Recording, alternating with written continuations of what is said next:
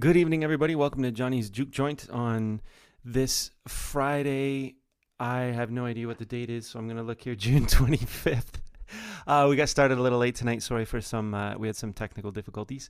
Um, but I'm really excited to uh, chat and learn more about percussion instruments and, and playing percussion and, and uh, the role of the percussionist from one of the best percussionists that I know and have had the pleasure to work with, um, the great Bob Fensky. Bob, you there?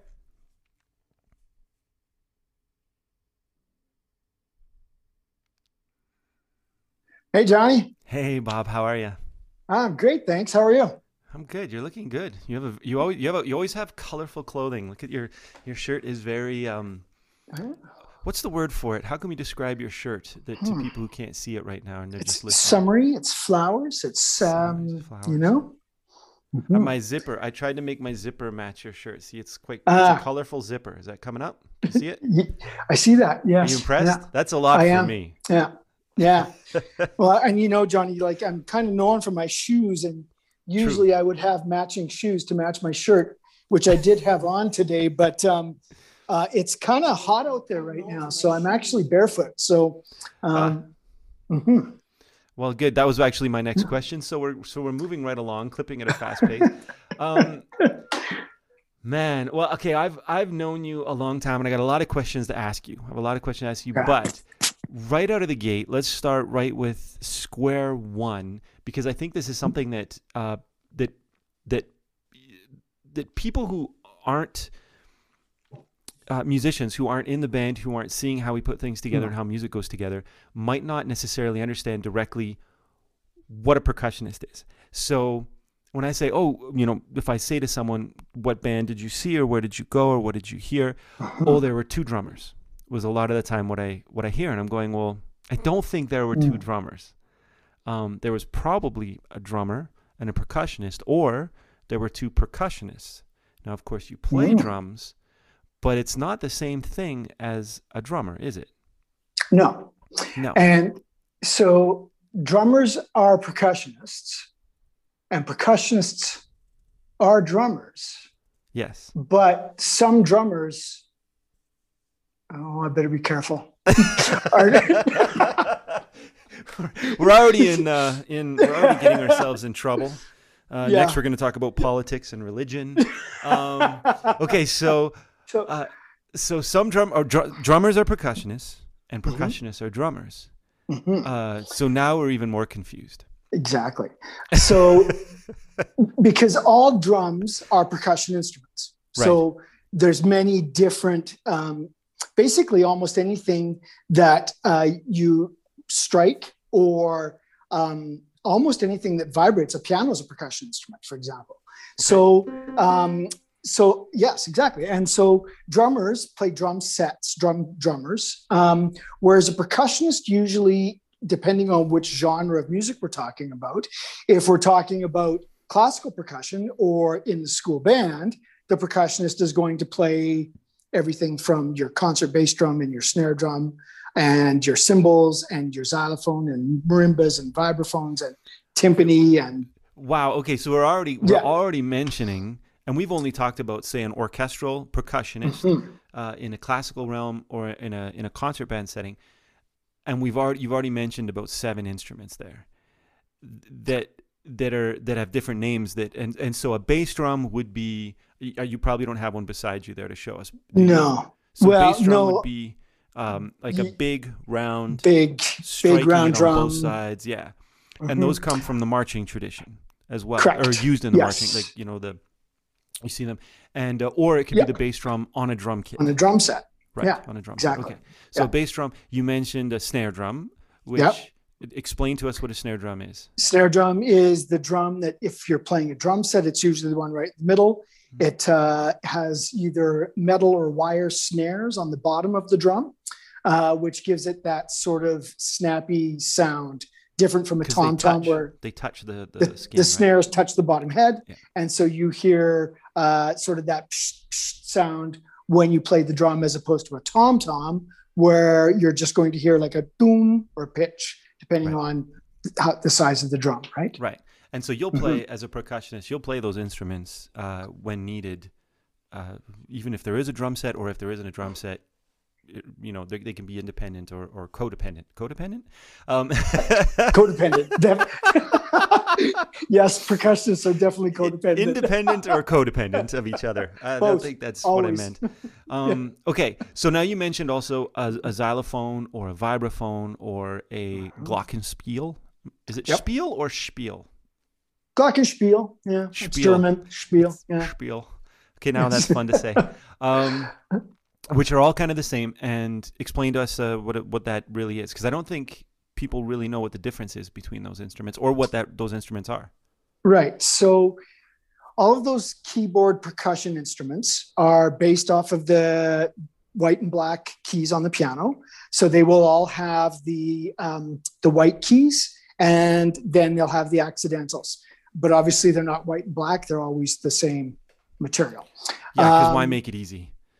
exactly right. uh, and so your uh, glockenspiel is made of metal bars. Um, the vibraphone is made of metal bars. The vibraphone has a pedal that uh, that you can dampen the bars and control the lengths of the notes. Uh, whereas on the glockenspiel, most of them don't have a, a pedal system. They just, you hit it and it just rings. But- Exactly. So if you have to, if you need to control the length of the note, you have to mute the bars with your hands and your fingers. Uh, xylophones and marimbas traditionally are made out of wood. Uh, and uh, the only main difference between a xylophone and a marimba is the size. Now, I got to be careful there because xylophones do come very large, but traditionally, the xylophone nowadays is about three and a half octaves, and it's a transposing instrument. So the xylophone sounds an octave higher than written. Mm. And that's the same with the glockenspiel. The glockenspiel sounds an octave higher than written. Hmm. Then, yeah. Interesting. Mhm. and then uh, and also on the the vibraphone correct me if i'm wrong the vibraphone Mhm. the xylophone and the marimba they all have tubes that are Correct. come off the bottom of the to and and is that to help um uh, tone volume presence resonance All of the above. Yeah. Okay. They amplify the sound. They act as the resonators that amplify the sound. Correct. very cool okay so we mentioned a bunch of instruments there now now we can also talk about um let's say we're we're um say in a, a, latin latin american type of situation playing, playing music from latin america afro-cuban music afro jazz that kind of thing what what uh, percussion instruments would you play in that kind of a setting So in that kind of setting, the main instruments are going to be the conga drums Mhm. uh, and uh, bongos, and there'll be usually lots of uh, cowbells um, and and wood instruments, the claves, the pieces of wood that you Mhm. hit together. Um, but the main instrument probably would be uh, the congas. okay and you have congas Mhm. right there I do, Um, yes. and they So- look like i don't know They we- look Like just so everyone there's can the see them top there we of go them. epic And so they're a very large drum, as you can see. Um, and typically, the uh, conga player would have three, uh, two or three congas. Mhm. Traditionally, back uh, if we go back a long ways, um, each one of these drums would be played by a separate player. So Okay. there would be actually three different people playing congas. Um, wow and we should also back up and and and make reference to the fact that all of these instruments, the congas, these all uh, are actually African in ancestry. All of them. I did not know that. Yeah. That's really interesting. Mhm. Wow. Okay. Mhm. Um, and what what do they sound like? Just a little bit. Sure. So you have three three different pitches, and then on each drum, um, so that generally the way they're played is um, you have one drum in the center, and this one main drum you often do a lot of different sorts of strokes, and on each conga you can get many different sounds. So you'll have what's called the bass tone in the center. We have that flat sound. We have what's called the toe, which is my fingers, heel, which is the back of my hand. So often we'll do things like heel toe with that hand. And then this hand, we can get all kinds of different sounds. We have a closed slap, we have a tone, we have a muted tone, and then the third one is the high pitched slap. So, for example, we'll play things like. That's where I think we need to switch to the different audio for that. When we hear one hit, do. it's okay, yeah. And then when as soon as you play more, we need to hear the uh, okay. The computer. So audio. let me see if I can correct that here. All right. So you'll hear this.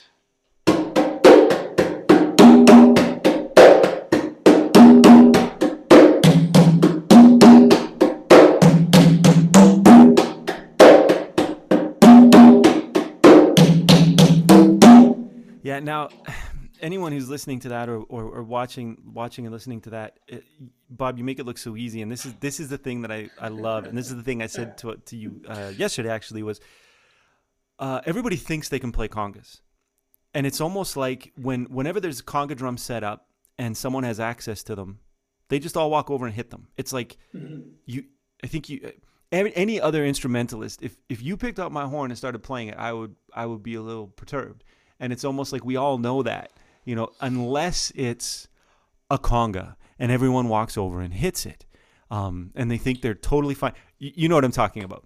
Um, and, and of course, part of that's awesome. They have a, like a childlike wonder with it. We, we, we're, we're attracted to the instruments. There's something really uh, primal and, and tribal and cool about, about the sound that we are attracted to. But, but it's hard to make those sounds because I, I, I think you've even quickly tried to show me once when we were goofing around. I think it was before a recording session or something years ago. And I was just, and, and my hands hurt in seconds. I was, I, I believe I was crying in the fetal position on the floor. it was a whole thing. Many Kleenex were used. Um, no, but it, for real, like it, it's really hard and it, it's, it's very hard on the hands. And that must be learning proper technique. Is that correct? Yes, I'm just going to switch back audio here. Sure. Uh, yes, it is proper technique. And um, it does take a very long time to learn the technique on these drums. Even just starting off in the beginning, um, you have to spend like like anything that we do, right? If we want to become good at something, we have to spend a lot of time. You know, I always tell all my students, I'm like, there's no tricks there's no there's no magic pill. There's just you're going to have to spend time. The more time you spend, the better you're going to get. And on congas, yeah, I man, I can't even tell you the number. Like at the beginning when I was learning, the how sore my hands were, and um, like just hitting the drums wrong, and you hit the drum on your knuckles here on this part of the drum, and you you bruise your hands like really badly, and and if you're on a gig and you do that, and now you have to play like another hour and you've bruised your hand. Now every time you hit the drum, it's like ow, ow, ow, ow, right? Yeah. And yeah. So um you know, I, I can empathize because and and I don't think people generally, even musicians, I don't think understand that about about uh, hand hand drum players mm-hmm. and and uh, brass players. We we bruise, and if we do something wrong, you know there's some high note written or and it's got to be really loud really and you're like i'm not going to miss it and so you pinch and you pull this metal piece against against these little pieces of mm-hmm. lip um, mm-hmm. that you're using and then you bruise or you tire and then it starts to inflame and it gets all big yeah. and now you've got two hours of aggressive playing ahead of you and and it, and it hurts you yeah. know, it hurts and you can barely mm. make a good sound. So you cut more corners in order to just get through the night. And mm-hmm. I, I, I, can relate a little bit there. Yeah. I, mm-hmm. yeah. yeah. And conga drums, I,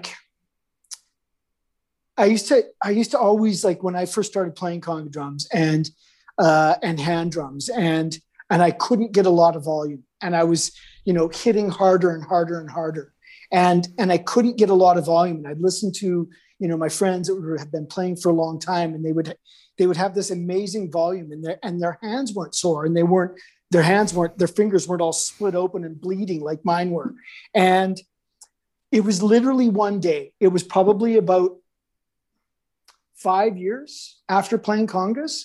And I was sitting, I'll never forget it because I was sitting in my living room and I was practicing. And all of a sudden it was just like, boom. Hmm. And there was, um, there it was. I had this volume and it was not hitting the drums hard. So to get volume out of these drums, it's all about momentum. Hmm. So it's all about weight and gravity. And so to get a loud sound out of the conga, it's about using the weight of my arm. So it's about momentum and not force. So the more weight I can have in my arm down to the drum, the the bigger the uh, tone I get, the better the volume I get, and I can actually I can compete with a drum set player who's hitting with sticks, and I can compete with the same volume and not hurt my hands because it's about how I'm playing the drums. But to get to that point, you have to you have to get there. It's like you it's like I kind of call it it's like when you're learning something, it's like you turn the page and and then you're like, I've got it. And then you turn the page, and then all of a sudden, then you're like, oh, and now I have all this to learn. But that's the way it is. And it was, you know. Yeah, I I, so, I mean, as, as a trumpet player, as a brass player, everything you're saying makes sense. Yeah. Um, what I'm hearing in the way our approach is is is learning to use the air, and for me, I let the lips. Um, I do this thing when I teach.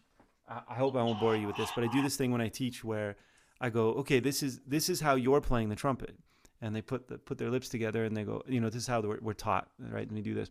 Now do this, right? And that's how we're all taught. So as right. soon as you do that and you put it put a put a trumpet on someone's face or any brass instrument, you go.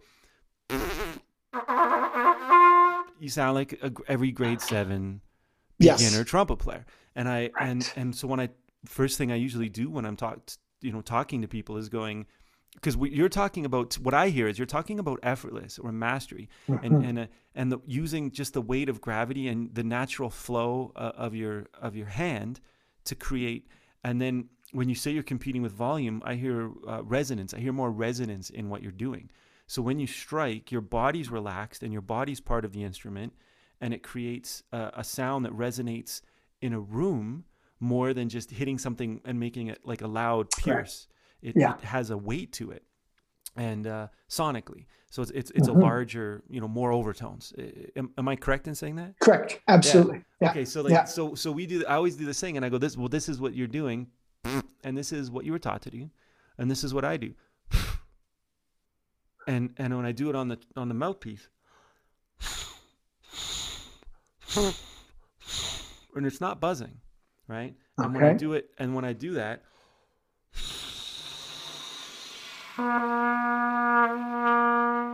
so now, without trying to even get a good sound, you can hear it's better. And then when you practice with that approach, that's when you can start to, to you know,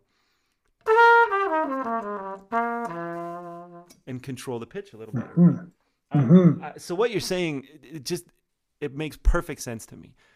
I don't know if I, mm-hmm. I, would ever have the time to be able to learn how to do it the way you do, but it's it's it makes perfect sense. Mm-hmm. Um, Okay, so and that's just the conga. Um, so so you're, I'm I'm assuming. Uh, do you have bongos there you can show us so people can see what? Uh, I do, but you know what? They're over there. I could well, these, grab these, them. These are these these are bongos, yeah, right? Those okay. are bongos. Yes. Yeah. Okay, I got the, these in the Cuba. small drums. Yeah. Nice. Yeah. Yeah. And yeah. Um, the uh, and the bongos okay. are the very the very high pitched ones. Yes. Okay. Especially maybe, the small drum is very high pitched. Yes. It is right. Yeah. Mm-hmm. And now I I um I uh, uh so so basically the, the, similar techniques on the bongo as the conga I would assume. Mm-hmm. And then any yeah. kind of time you're using a hand drum is that similar? Yes, for the most part. Um, okay. When you go to smaller drums, you use more more fingers um, and less hand because you don't have the drum smaller, so you don't have room on the drum to use your whole hand. So when you're playing bongos, you're often using just like one one or two fingers. Um, yeah. Okay, that makes sense.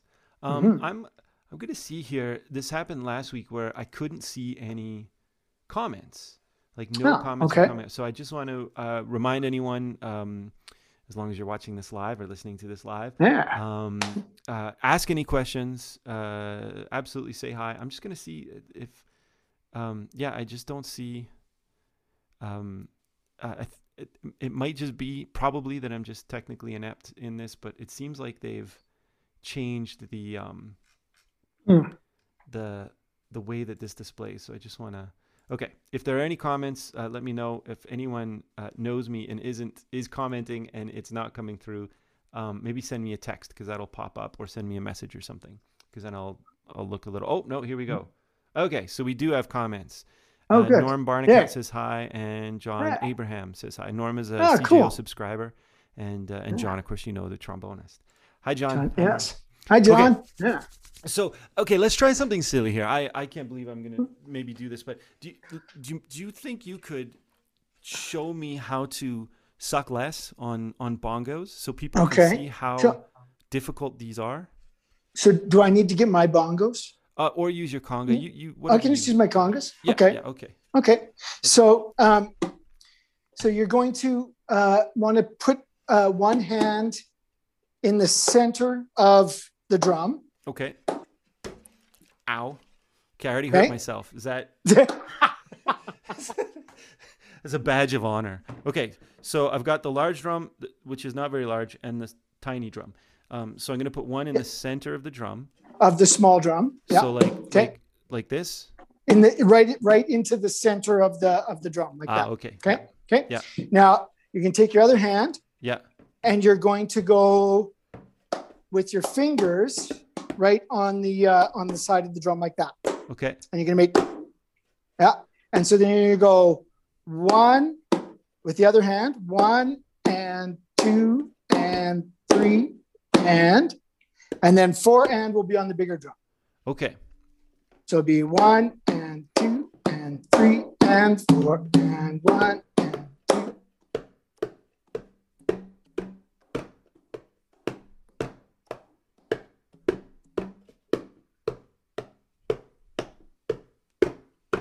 get a gig? Yeah. You're hired. I mean, that's hard. It's hard. uh, Just the coordination and keeping it in time, but also the tones. I'm, I mean, I'm sure these aren't the best drums, but that's not the issue. Because if I know if Mm-hmm. you pick these up, you'd get great tones. So, so we're talking about tone production um, as well. Uh, getting Mm-hmm. Correct. great tone. Wow. yeah. And what we were doing was all of the closed strokes, which are the easiest strokes. And I still sound terrible. That where it's, it's very good. You're you're a you're a quick study, Johnny. Oh, you. Um, wow. Okay. It, uh, th- these things are incredibly, incredibly difficult. Um, let's talk about some of the other percussion instruments. So Sure. behind you on your on your shelf, I see uh, shakers. I see tam. Now you know I love tambourines. You know it's it's there. There are even times where we're doing something, especially in gospel music and funk music and soul music, when we're Mm. playing, and you'll go to the congas. I'm like, no, I need more tambourine. Um, because I, I, I love it, right? I love that sound. Yeah. Um, and I'm even thinking of uh, uh, when we recorded "Sweet Jubilation" with the Calgary Jazz Mm. Orchestra. Mhm. The last track is about uh, Jubilation is about ten or eleven minutes long, and Mm-hmm. about seven minutes of that is that and and you're pretty much on tambourine for for like seven minutes or eight Yeah. minutes Yes. fast like nonstop Yes. did uh, did it hurt and i think we Yes. did two takes of it. Yes. yeah okay Yes. Um, I think. I think is why everybody hates me you know, it's like this is um I always tell all of my students. Yeah. I say to them, okay, there's two things, you're two things. You're a musician and you're an athlete. hmm What we do is very physical. hmm If you do not approach playing drums from the standpoint of an athlete, you are going to you are going to get injured. You are going to hurt yourself. absolutely And so in those situations, you know, when it's like, okay, we're into five minutes of playing tambourine and my arm is starting to lock up and cramp up and my, you know, and I'm thinking, oh Lord, how am I going to get through this? Yeah. I ha- I like consciously have to think, okay, breathe.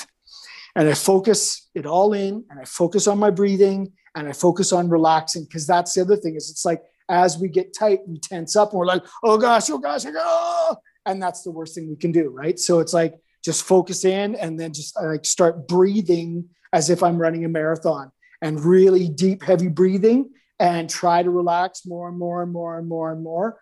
Otherwise, you will seize up and you will hurt yourself. And and I and I can speak from that from from experience. I have had issues with tendonitis and mm-hmm. um, injuries that way, and um, and so I know what that's about. I know what it's like to to have to stop playing and go to physiotherapy five days a week because I had bad posture. I wasn't breathing properly, and I I injured myself. I have tendonitis in both both arms, and now, so and, yeah, and, and you've done that. I've done that. I, I, mean, most musicians have done that to some. When I was in mm-hmm. university, I got tendonitis because I was practicing velocity studies too too much. Mm-hmm. Um, and then I think my mom asked me to prune some big tree, and I went out there for six hours after I'd done eight hours of this every you know that day, and and and then my whole arm just lit up on fire. Um, wow. Yeah. The and I've definitely done it though as a musician, as a trumpet player. I've done it playing lead, uh, where I'm I'm tired. Uh, I was playing too loudly or something to fatigue myself. Did mm-hmm. something wrong, and then start tensing my whole body and just trying to just trying to get the notes to come out, mm-hmm. and then yeah, created issues. And, mm-hmm. um, yeah, and I think a lot yeah. of musicians have done that. Like like um, mm-hmm. you know, a, a, lot of drummers talk about that, and and um, a lot of trumpet players have like head and neck issues. Yeah. And, and, yeah. yeah. Same drummers were. Yeah. We have neck, shoulders, arm issues, Knees back issues, uh, posture, right? Like a yeah. lot of a lot of drummers when they sit, when they're playing, you know, you'll see conga players and they'll be like this when, you know, you need to be like like this. You yes. need to be you need to be using your core strength just as a trumpet player, right? You yes. got to be everything's got to be there. You got to be firmly planted on the ground. You got to be square. You got to be breathing. You have to be that grounded, that centered, that, you know, and, and using your whole body, your whole core strength to facilitate what you can do. And yeah. as you know, we have to practice for the gig. So I practiced in my studio for your tune for hours playing that tambourine part at triple forte because I knew come the gig, that's what I was going to have to do. Yeah. So if I didn't and train be, that, there like, might be the, uh, you know, I might have said, we're doing it again. We're doing it again. Yeah, we're do, we might exactly. have done six takes. That's right. That's and right. It's just expected. And, yeah. Yeah. Just like a marathon runner. If the marathon runner doesn't train to run a marathon, he's not going to, he or she's not going to make it. Right? right. Plus all so, the other things we did.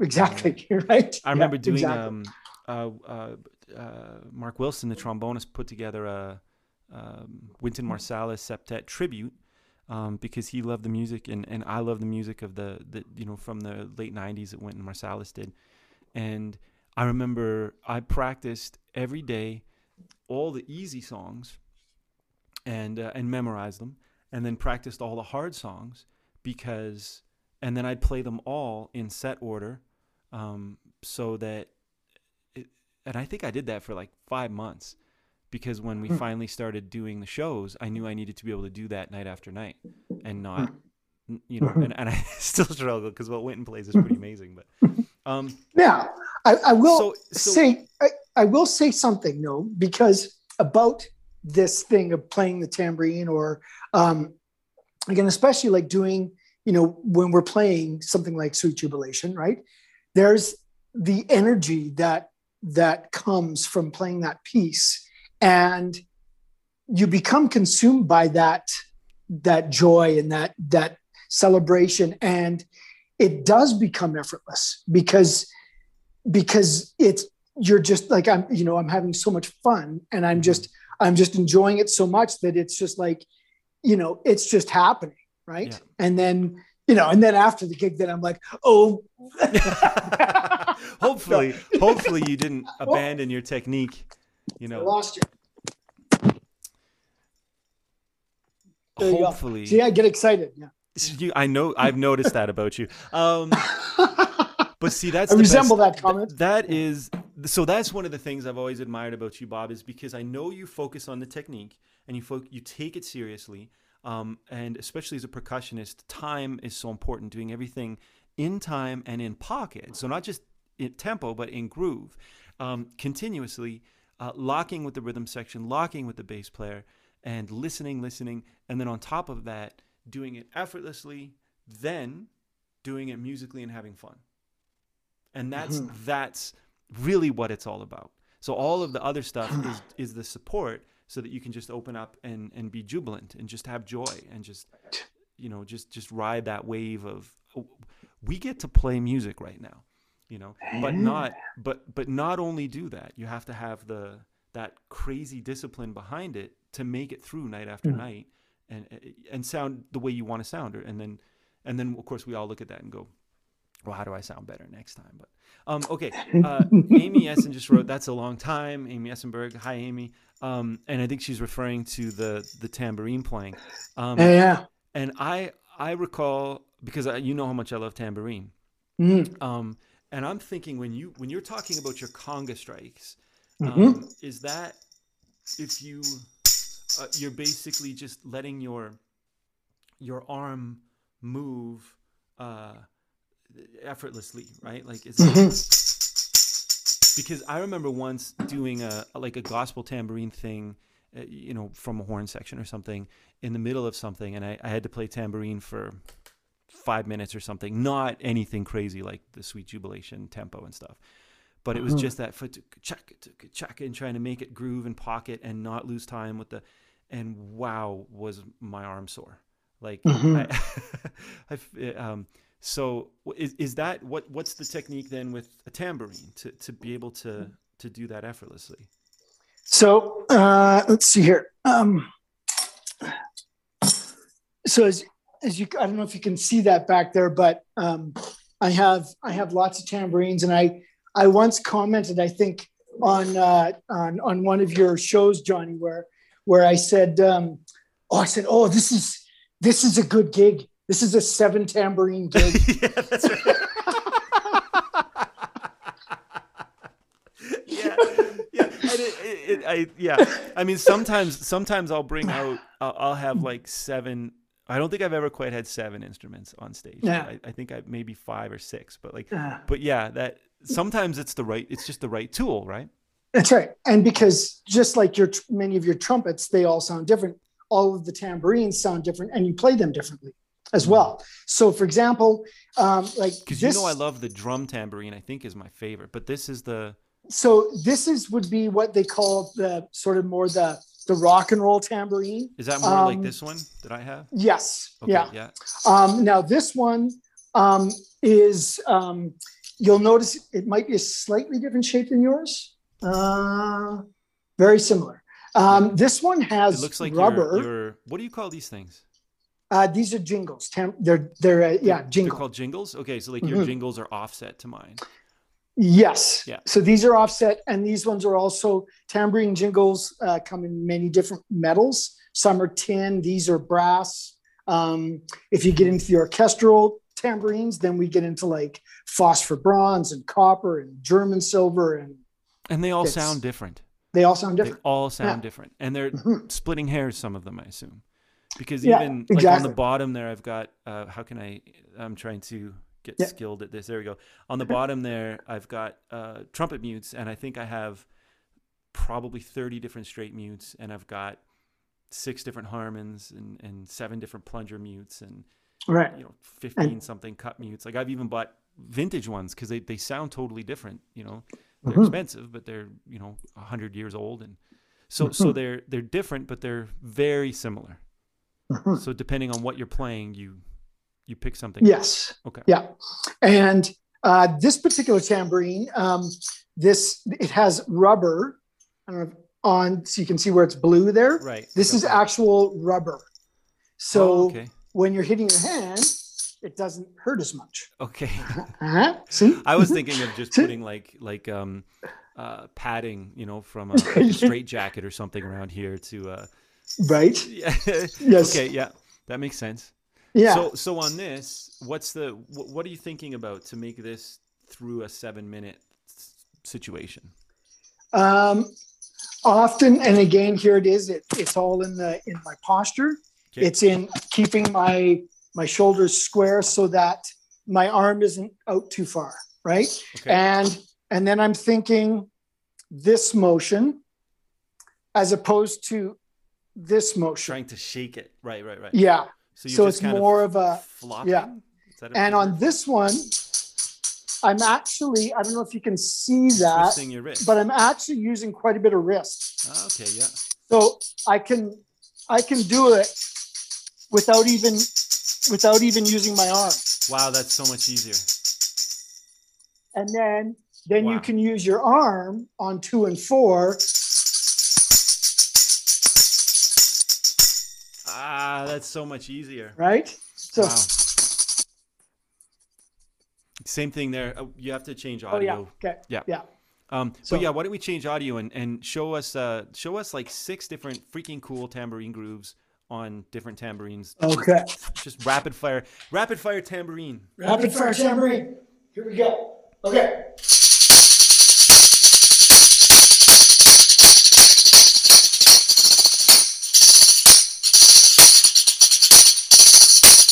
And then you can get things like where you drop the sound down. So there's that one. You have, I'm going to just take this out so that I, I can uh, hear. Um, you have your little tiny tambourines. You can do the same thing. But now we're hearing that head sound really pop, right? I'll come back to this one in a second. Um, this is uh, an orchestral tambourine.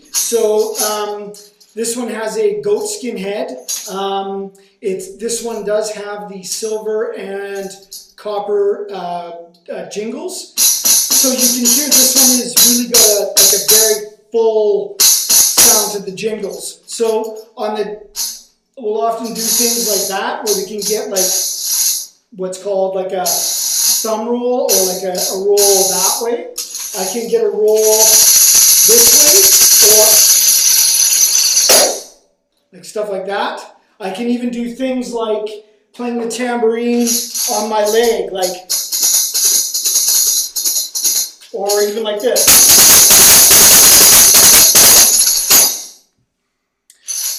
And then we have several other different tambourines, and then we have sort of that gospel style stuff that you were talking about, which is that type of thing.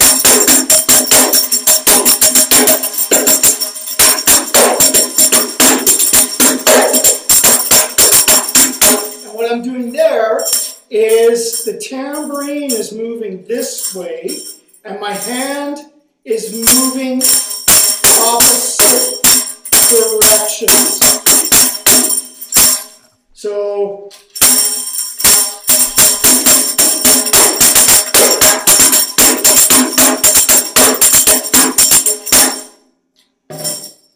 That's yeah, that's that's very cool. And you know, I love the gospel. I love gospel tambourine that approach and the and the orchestral tambourine. Actually, I really like that sound. Um, yeah, and I love the drum tambourine sound. That's uh, all very different. yeah, And I mean, I'll even have several different, you know, like these two sound very different from each other. This one compared to, right? yeah, yeah, very different. And of course, that um, my so to my ears as a director, already when you play those different sounds, I like a lot of them. And then I'm thinking, wow, would I ever? Uh, but depending on the the tones that the drum set player sets up, and the cymbals he uses, or he or she, or or what you know, like say with the Calgary Jazz Orchestra, we've got 13 horns. So sonically, um, you know, one of those tambourines might interfere with what's going on over here. So we need to change that. Um, and I think now that hasn't come up too much. So I'm thinking you you are either actively thinking like that as well, or or just subconsciously. You're just aware of when I'm playing this, I'm not hearing the melody. And so you're you're instinctually just because of your experience, you're picking a different instrument. Is that accurate? Yeah, that's totally it. Um,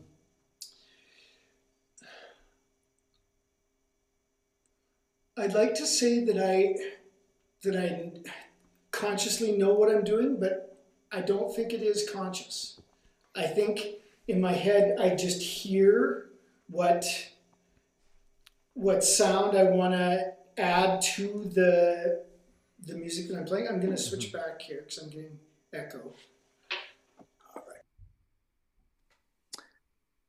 right. Um, so as the percussionist, I'm always trying to complement what I'm what I'm hearing.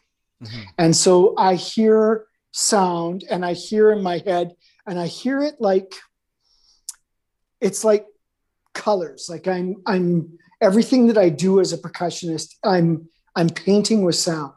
And and I'll just hear in my head something and often it's like I don't even know what it is that I'm hearing, but I will just pick up one of my instruments and it'll be like, yeah, that's the one. That is the sound. Whether it's, you know, and often with the tambourines, it'll be sometimes it is based on the style of music. Certain tambourines work better with different different styles of music. So there's that as a given. So sometimes be like, okay, I'll use this tambourine.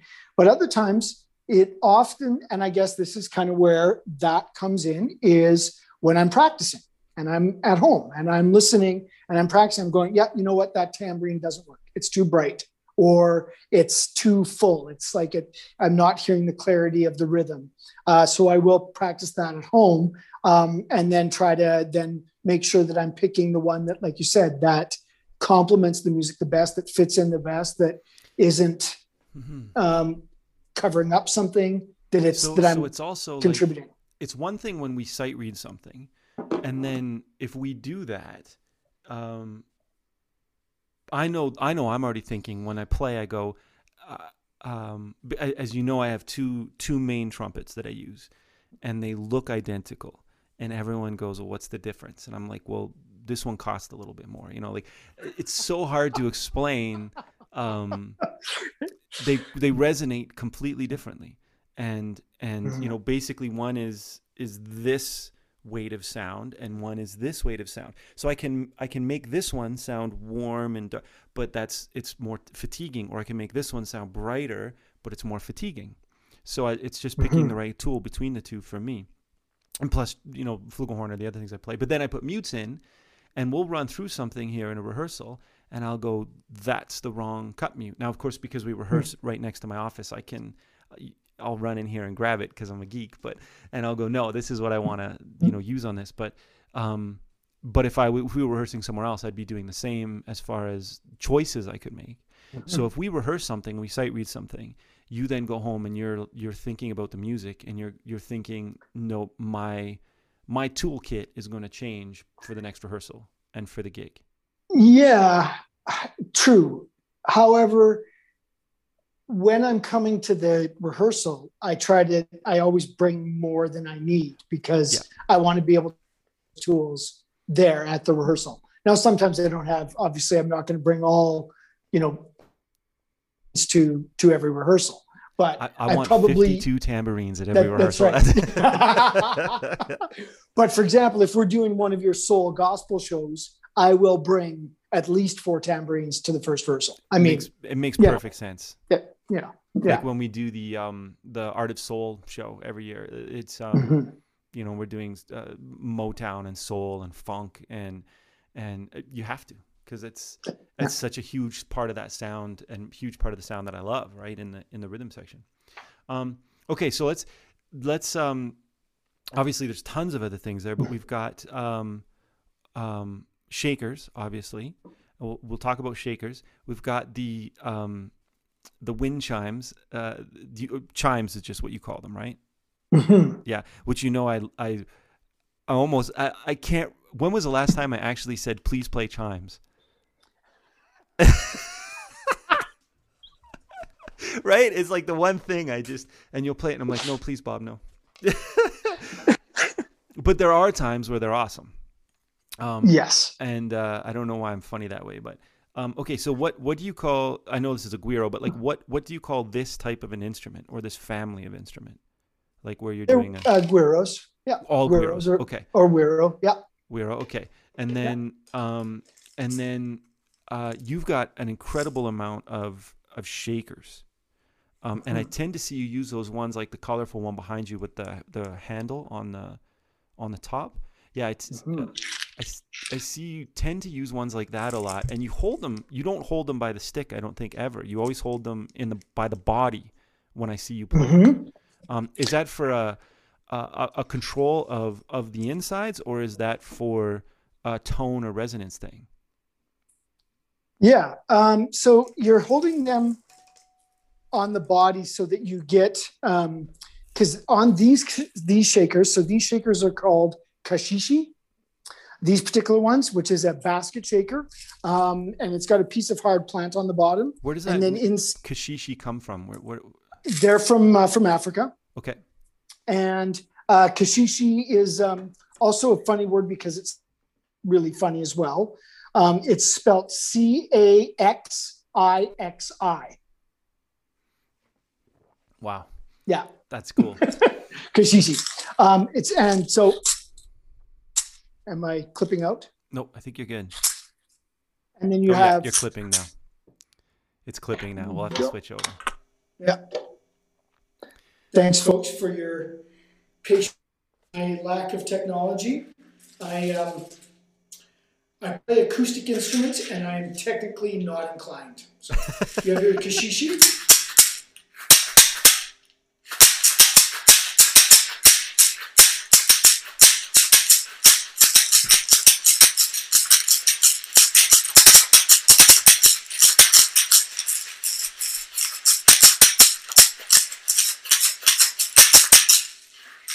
Amazing. I like I like those. Yeah, like caxixi those are some of my favorite. Yeah. Okay, so we've got the and and so what what is the uh, what is the the main technical premise for because one of the things I find as a complete shaker novice is whenever I have any of these or, or any of the handheld, you know, those little like drum looking ones and stuff, whenever I have any of those and I'm trying to, especially if I'm asked to, because as you know, a lot of the time, uh, horn players or stuff are, are, or singers are asked to play those things when, when not. Yeah. But like just keeping it in any kind of a steady rhythm, like I'm trying to find the weight of the, but it's so hard. it's really See, like like to be already- perfect in time Yes, is and tough. you're already doing what you what you have to do when you play shakers. okay. So if if I just go straight back and forth, you just hear straight sound, yeah. Right. right? But you were going, Right. you were adding the accent, so you're giving it that groove. A little bit of pocket. Yeah. Chugga, yeah. chugga, chugga, chugga, So that's the most important thing. Is just it, Yeah. just like anything else. Keep it grooving. It's all about the pocket. Yeah. It's all about finding the groove. And with shakers, it's all about the weight that we talked about before on the congas. Right. It's all about that weight and knowing where that weight is, where So- it sits in the in the beat. So Right. if the if the groove is like doof, cat, doof, cat, right, then that weight is on one, two, three, four, right? So you're feeling that weight.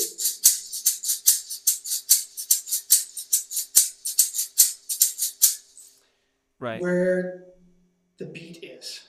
It's it's everything's about pocket, man. In the end, pocket. at the highest level, man. Holy smokes. And it's Um, weight, and it's all about gravity. So if I have to ever come and play one of these beside you, then I, is, I'm just I'm just gonna all I'm gonna do is focus on groove, and you you won't laugh at me after. focus on the groove. Okay, that's cool. Um, man, okay, cool. The, so there's so so many things now. Um, uh, uh, we, you've also got like you've got I've seen you play castanets and uh, triangles, of course, and and uh, what what other things come up? like you, you and you have a thing that looks similar to what they got on the shaker. Like it's like a big ball of beads, I think, Mm, um, that you use. yes. Uh,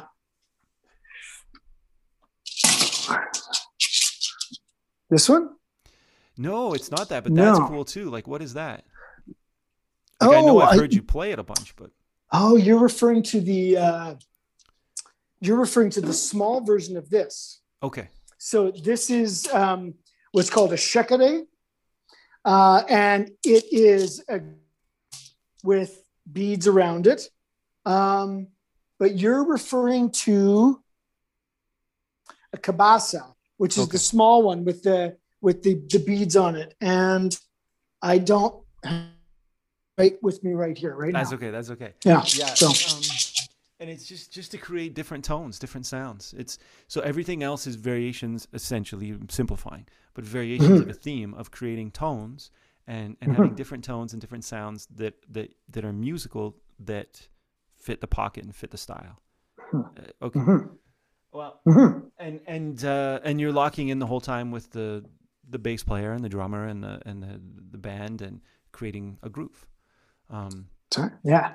well, I, I think that's awesome, and I I hope I hope everyone understands now that the difference between that and because I know we've even finished um, a CJO concert or or another concert when we've done with you know with with the eight piece group or with other different different all the different things we've done and played. But I I remember specifically on multiple occasions people going up and saying, you know, really like what is the difference and what is the and and I'm you know explain it, but I think hearing you do it and and and and show the different instruments, man, that's that's really cool. Um, Hmm. Rose Fensky says this is very interesting. Ah, hi, mom.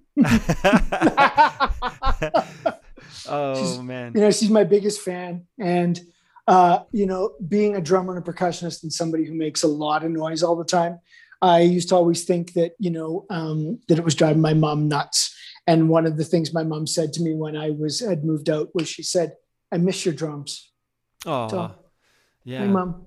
Well, I, I'm I'm uh, I'm assuming it was she also knew that you were working hard and training and studying and practicing. It's not Yeah. it's not just making noise when you know you're you're Yeah. you can see you moving forward. Yeah. My parents were um, incredibly supportive of what I was doing and supporting me and providing that um, that place and driving me from Stettler to Edmonton for drum lessons every second weekend. Did like you grow up in Stettler? I did. Yeah. Yeah. Yeah. And I think when I was in grade nine, uh, I started taking drum lessons in Edmonton. Hmm And so every second weekend, I was driving to Edmonton for for drum lessons. And um, yeah, it, uh, it was a commitment, and they were committed to helping me do that to ensure that I was, you know, given all of those things to allow me to grow and and become the percussionist, right? That I am. Amazing. So yeah, Amazing, and that's um, that's amazing because we you need that support. I mean, in Mhm. anything, children need that support, but, Yes, but yeah. musicians need that. You know, you need that um, understanding. That's amazing. yeah, absolutely. Um, well, then, hi, mom. Thanks for driving him to drum lessons. Um, okay, so that's a big question. Then, are you a Calgary Flames fan or an Edmonton Oilers fan? Oh. um, Speaking of controversial Yeah. statements, yes, I think I'll just uh, plead the fifth. okay. Um, yeah. Where where did you? Uh, so you studied music at the um, after that, after the drum lessons in Edmonton. Mhm. You studied uh, classical percussion at. Uh, you did a performance degree, I believe, at the University of Calgary. Is that correct? Uh, actually, at the University of Alberta was my first degree. Oh, okay. What was Yeah. your fir- was that your first degree or what was it? Uh, yeah, so my first degree was uh, my Bachelor of Music in uh, Performance uh, Percussion uh, at the University of Alberta. Mhm. And uh, so I did per- percussion performance as my major, and uh, voice was my minor, actually. Mhm. Really? Will you sing something for us right now? Um, perhaps not. oh man. Okay. Uh, uh, can I get you to sing something on a show? Maybe you'll sing harmonies with me. I would love to. Oh, that'd be Yeah, fun. I would love to do that. Yeah, Yeah. absolutely. Yeah. Mhm. Um, and uh, okay, and then so that you said that was your first degree. Did you do a degree at the University of Calgary as well? I did, yeah. So after I finished my ma- or bachelor's at U of A, I moved to Calgary and I did my master's degree in classical percussion as well. So I have a master's of music uh, in performance percussion from awesome. the University of Calgary. Yeah. Um, what was what was the what are the what was the kind of the biggest thing that you got out of your I mean, I know that's that's we're talking about six years of study, but um, mm. you know, when you come out of that, what what what was your thought? What was your like? Okay, what did I learn from that? Like, what was the oh, found? Wow. What are the what are the key foundational elements? I guess that's what I'm asking about. Boy, that's tough. Um, because there's so much. Uh, I think it's that that thing of when we are playing music with with other musicians and i think maybe that's one of the reasons why i love classical music so much is that there's so many emotions that are evoked depending on what we're playing and what type of music we're playing.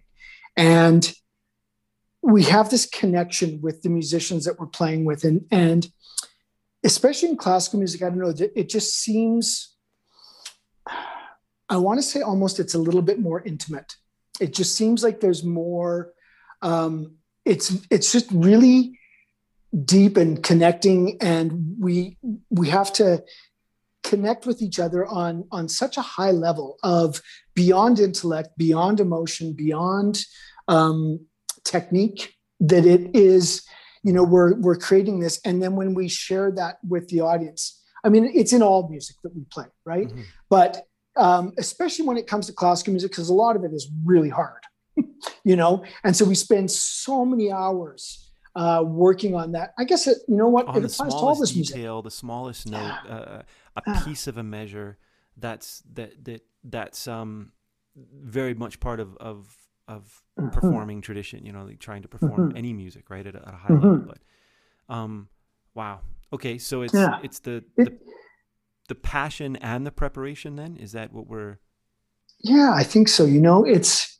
you know, I think that's one of the things that I did that I loved so much about being in school is that, you know, when you're in university, and I know that you and you and Jim Johnson talked about this before, but you're that's what you're doing. You're doing that. You're eating, sleeping, breathing 24 hours a day, mm-hmm. music. And you're you don't have to do anything else. You're just focused on you're practicing you're preparing you're you're getting together with other musicians and you're like hey we should play this piece together. And then you're yeah and you get a bunch of people together and you you work on that and you prepare concerts and you're just living eating sleeping breathing music 24 7 right?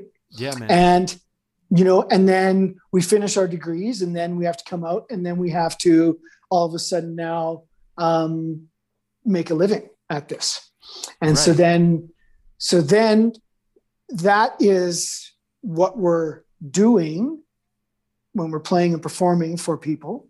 But then there's all that other stuff that you obviously know a lot about is the business side of being the musician, right? And that unfortunately, or fortunately, whichever way you look at it, but that takes a lot of time. And that's and taught to us no in school at all.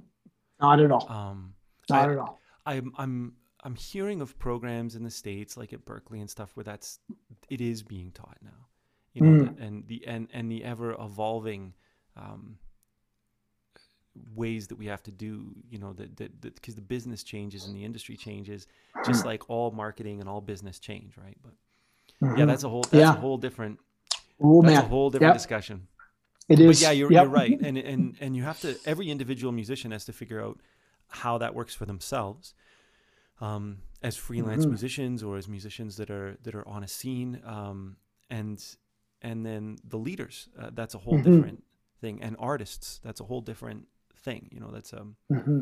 yeah you're right but that's um that immersion it, it's funny because for me that's been a thing that um that the CJO has been really good at for me uh, because uh, you know, as the director, if we're doing um, the music of so and so, I just immerse myself, and then I'll like when we did Benny Goodman, I was lifting Benny Goodman solos on my trumpet, and mm-hmm. and and and then um, lifting sections of his writing. um, maybe not necessarily whole tune, but different sections of the people who wrote for him and arranged for him, and, and just trying to understand it so that when I'm mm. better and deeper, so that when I'm directing and when I'm trying to put the band together and make us sound like we're whatever we are doing.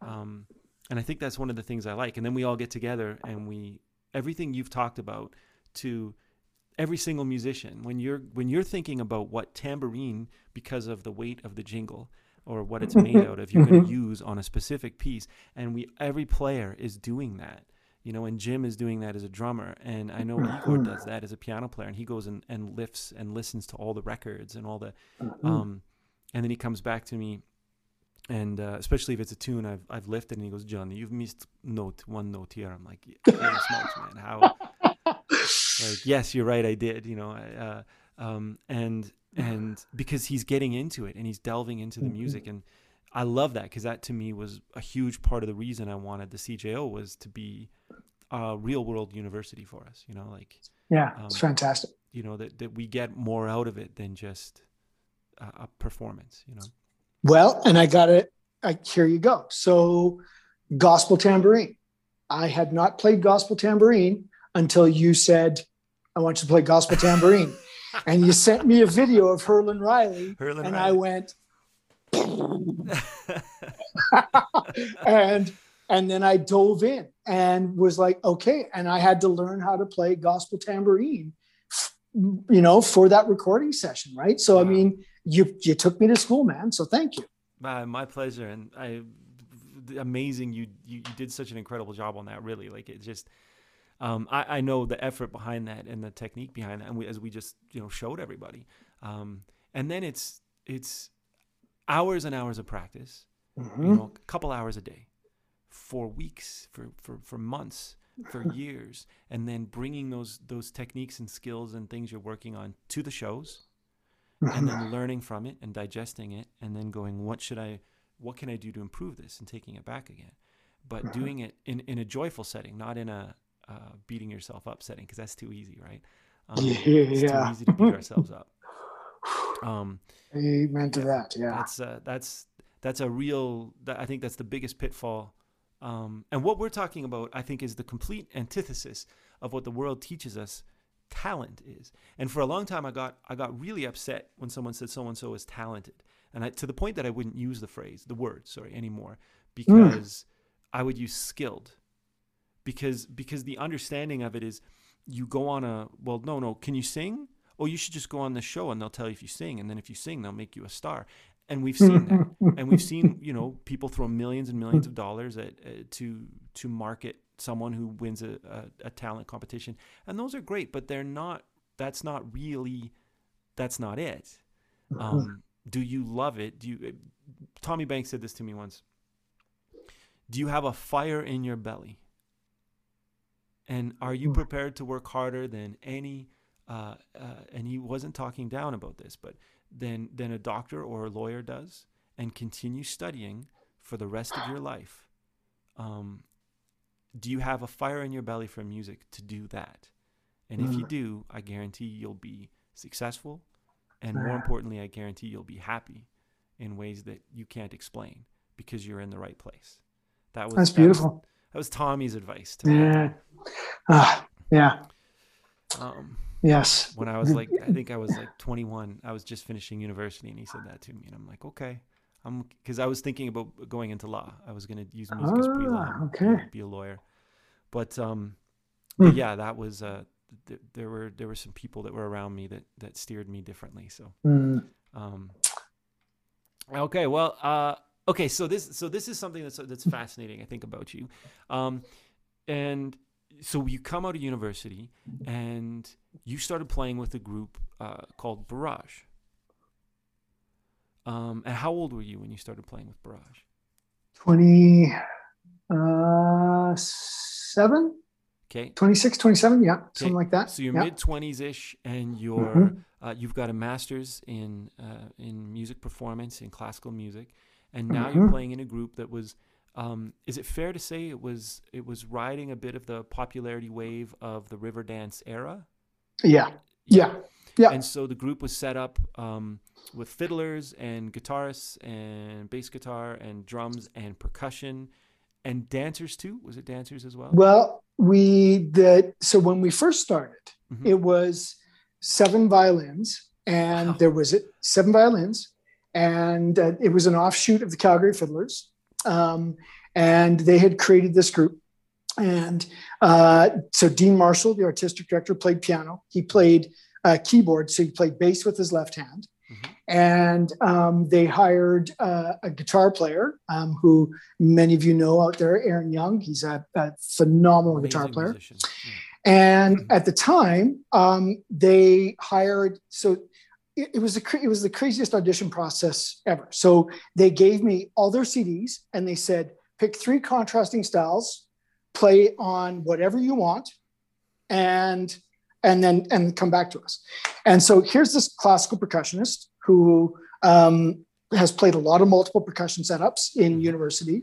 So what I mean by that is like uh, setups that will include tom toms and tambourines and wood blocks and cymbals and triangles and bass You're- drums You're and moving around in a piece. yeah, Yeah. and and you're often playing very melodically. Um, so you're playing the percussion instruments, but playing from a melody standpoint almost more so than from a from a rhythmical. I mean, the rhythmical standpoint is there, but it's not like groove like on a drum set or like a conga groove.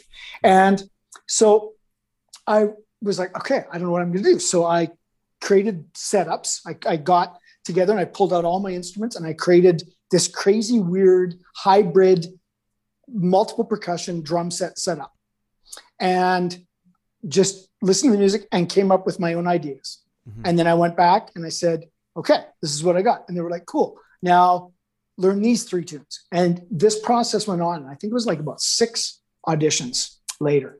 And I got the gig.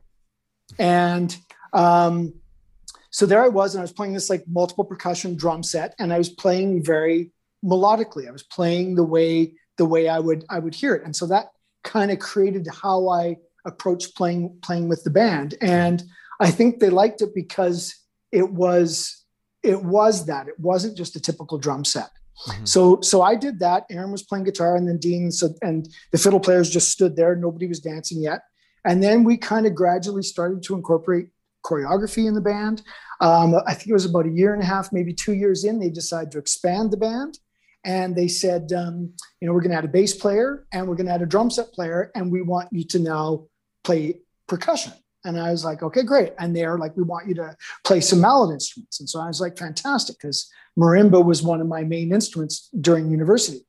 And uh, and I'll never forget it. They're like, "Do you play congas?" And my reply was, "I've I played will. congas." I will. and, and, and I'll never get it. You know, I'll never forget it because, like, I get off the phone, you know, saying, uh, you know, with from them asking me to, you know, that I'm going to be playing congas, and now, I at called this time, you've been you've been performing with them. I've been performing with them, yeah, for Yeah. probably two years. Okay, so Um, you're and I- working, you're making a living, you're performing with Yeah. them. So so you're Mhm. they're saying now we need more from you. The answer is always Yeah. yes, right? Yes, exactly. I mean, it was like they handed me a bodhrán and you know the Irish frame drum, and they handed me the bodhrán. And they said, "Learn," you know, and uh, and I remember like you know being you know on the road with them and being in England and Scotland and you know hooking up with the bodhrán player and being like just a sponge, like teach me everything you know, you know, hanging out in the pub until four in the morning, like just studying, learning, practicing, playing, like just a sponge, right? Like it was school all over again. Mhm.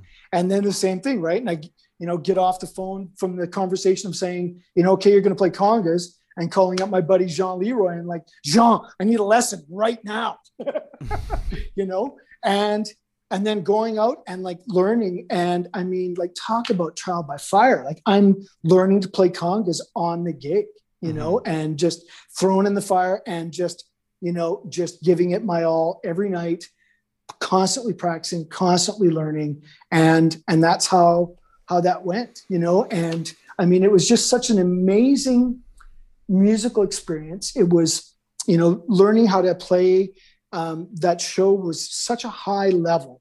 And in shows like that and I don't, people may not know this but when you get up into shows of this caliber um, that are shows that are um, you know, that are that structured. A lot of those shows choreographed touring, and you're doing touring. the same show every night. It's uh, yeah. picture like a a music a musical or a Broadway yeah. show. Yeah, yeah, exactly. Yeah. yeah. And a lot of those shows are played to uh, in-ear monitor. You have in-ear yes, monitors, like a click. and a lot of times you have a click track yeah. and some sequence. So learning how to play with learning how to play with click and sequence, and learning how to play where that time is, but then still learning how to be able to play musically so that you can still give that music the feel that it needs to have mm-hmm. while you've got this, you know, click track or metronome, you know, going off in your ear, right? And yeah. so learning learning all of that. But the the thing about Barrage was it was at such a high level. I mean, it was just, you know, they pushed us so hard to just be better and better and better. And and I'm like, I'll never forget, you know, they'd give me music and I'd be like, I can't play this. Like I cannot, this is beyond my physical capabilities. And mm-hmm. Dean would just go, Oh, you'll get it. You'll get it. You know, and there I am, like two weeks before the show, going, I can't play it. I can't play it, you know? And there I am in the practice room every night, shedding, shedding, shedding, shedding, shedding, practicing, practicing, practicing, momentum, momentum. All of a sudden, it's like break through the wall. And all of a sudden, what we talked about, all of a sudden, I figured something out because I had done it for 20 hours, 30 mm-hmm. hours. And all of a sudden, there it was. And, and all of a sudden, I could do it. I want to interject. Know? It's not just the 20 or 30 hours you spent working on that, it's the thousands of hours you spent working on every other thing that gives you the experience and the ability to do that in 20 or 30 hours. Exactly. Because otherwise, yeah. forget about it. If, if all yeah. you'd done was play, um, you know, a rock pattern for 10 years in a rock band, that wouldn't prepare you for everything you said was about being teachable. The word you said, being a sponge. You know, you're you're being mm-hmm. teachable. You're open. You're listening. You're learning, and you're ready to soak up knowledge from everybody around you. Um, uh-huh. And that's that's man. Everything you just said is, I think, the, the path to being a, a, great and successful musician. That's mm-hmm. that's the path. Um, mm-hmm. And and all the while, listening, creating together with all of those musicians and becoming, you know, one, you know, mm-hmm. and and like, you know, when we do the CJO shows, right? It's like there's uh, what 17 musicians 20 musicians sometimes 26 depending 26 on, yeah. right yeah. and you know and all of us are there listening to each other supporting each other creating with each other and there it's it's that magic that it's like and then when we're sharing that with a live audience which you know this is why i think we're all missing live music so much is there's something that happens yeah you know when we share that space together and we live in this world that is so fast paced you know we're here we're there we're there we're on our cell phones we're here you know, you know everything is just click click go go go go go and quick fix i want something i get fix. it now Yes. I want it. Order it from Amazon. It's at my house tomorrow. Boom. I want a burger. Yeah. I go. I get it. Better be fast. Yeah. Yeah. And when we're performing a concert, you know, we're performing a say a two-hour show, and we've got a 45-minute set. For 45 minutes, all of the musicians on stage are engaged. We're focused. We're centered. We're present. Mm-hmm. And the audience is right there with us, sharing that experience for 45 minutes. The 26 musicians on stage and however many hundreds of people, whatever, thousands, whatever in the audience that are there present, we share that experience together. Mm-hmm. And that's, I think, what we're so missing and craving as I agree. not only musicians, but people in general, culture. We're all like, we're starved for that, that experience of sharing that, right? And so, you know, it, you and I have been through, we've both, I know, been to thousands of shows and played thousands of shows. And I know what that's done for my soul and, and how that's, that's, that's, that the arts we're talking about, the arts industry has, has, mm. has, uh, I don't know, Jerry Maguire completed me, something like, you know, like that, that there's a, we're, we're talking about a human experience and we're talking about musicians and artists commenting on the human condition. Mm. Um, and when you know the thing that got me over stage fright um, as an introvert that was going to go do this, and and then I wanted to sing, and I wanted to be a front man, and that was not any of that. I I had to learn all of that, and I'm still learning. Um, and the was just we're just a bunch of people in a room. Like as Mm. beautiful as the hall might be, as incredible as the lighting or or the sound techs are doing incredible things. You see, on the musicians are doing incredible things. There may be dancers. There may be whatever show we're doing. We're just people in a room, and let's Mhm. enjoy this this time together. Um, and we have a presentation for you, and this is it. And that that was what really changed me to um, to be really comfortable on stage. You know, just Mm. with that that whole experience. But oh man, that's amazing. The um, and so you toured around the world uh, full time for how many years playing with Barrage? 10 years. Yeah, so ten years Yeah. touring the world, playing shows, playing huge concert halls and stadiums and dancers and an ever evolving show, uh, Mhm. pushing towards excellence at all times. Uh, as best as you could with a group around you, and when you become one, and when you said that, uh, the thing that came to my mind for, and and I can hear it in CJO recordings, like in the Christmas record, um, where the CJO was on my Christmas record, and and then and and a lot of moments in Sweet Jubilation, and my phrase is always that the when a group of musicians moves as one organism, it's not it it we're, we're you know like you said we become one, and for some reason the word organism just always comes up. But it's just like we're we're moving like one unit, one existing thing, um, and we're in sync for that period of time. Um, I love that. Um, okay, so and so, to that to that end i think too that that's why like when you when you play with a symphony and there's a hundred musicians all Yeah. doing that Yeah. like that's that power that energy it's like it's yeah it's exactly what you talked about so now there's a hundred people it's overwhelming. as one organism Mhm. right Mhm. and so you know and the more musicians that you have to do that or whatever you then that just keeps multiplying and exactly what you're saying right it's yeah. it's um it's it's powerful it's uh yeah it's been a long time since I played with the the CPO here, but the uh, but yeah, it was it was always a fascinating experience, and um, Mm. you can have that with two musicians, and you can have that in a room where you have ten in the audience, um, and you can have right. that in in where you have thousands in the audience, and Mhm. it's all the experiences are different, and you know one of my favorite places to play in in Calgary is the Blackfoot Inn, and I it's just a lobby and but they have Mm. jazz they've had jazz every night for 40 years i think every sorry every thursday night for 40 Mhm. years or something and it's only recently in the last few years that i started doing them either with two or or two uh, with a with a piano player or with with my quartet with my rhythm section behind me but uh it's one of my favorite places to play because I, and i can't explain why.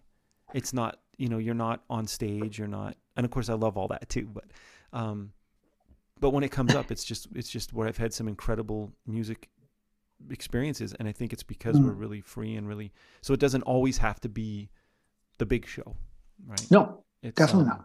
Yeah okay so uh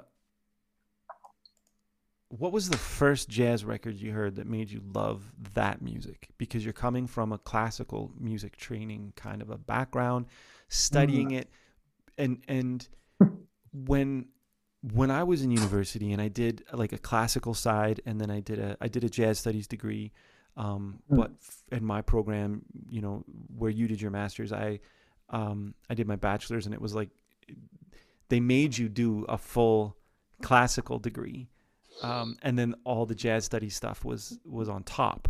So like Mm. they made us do both. Um, and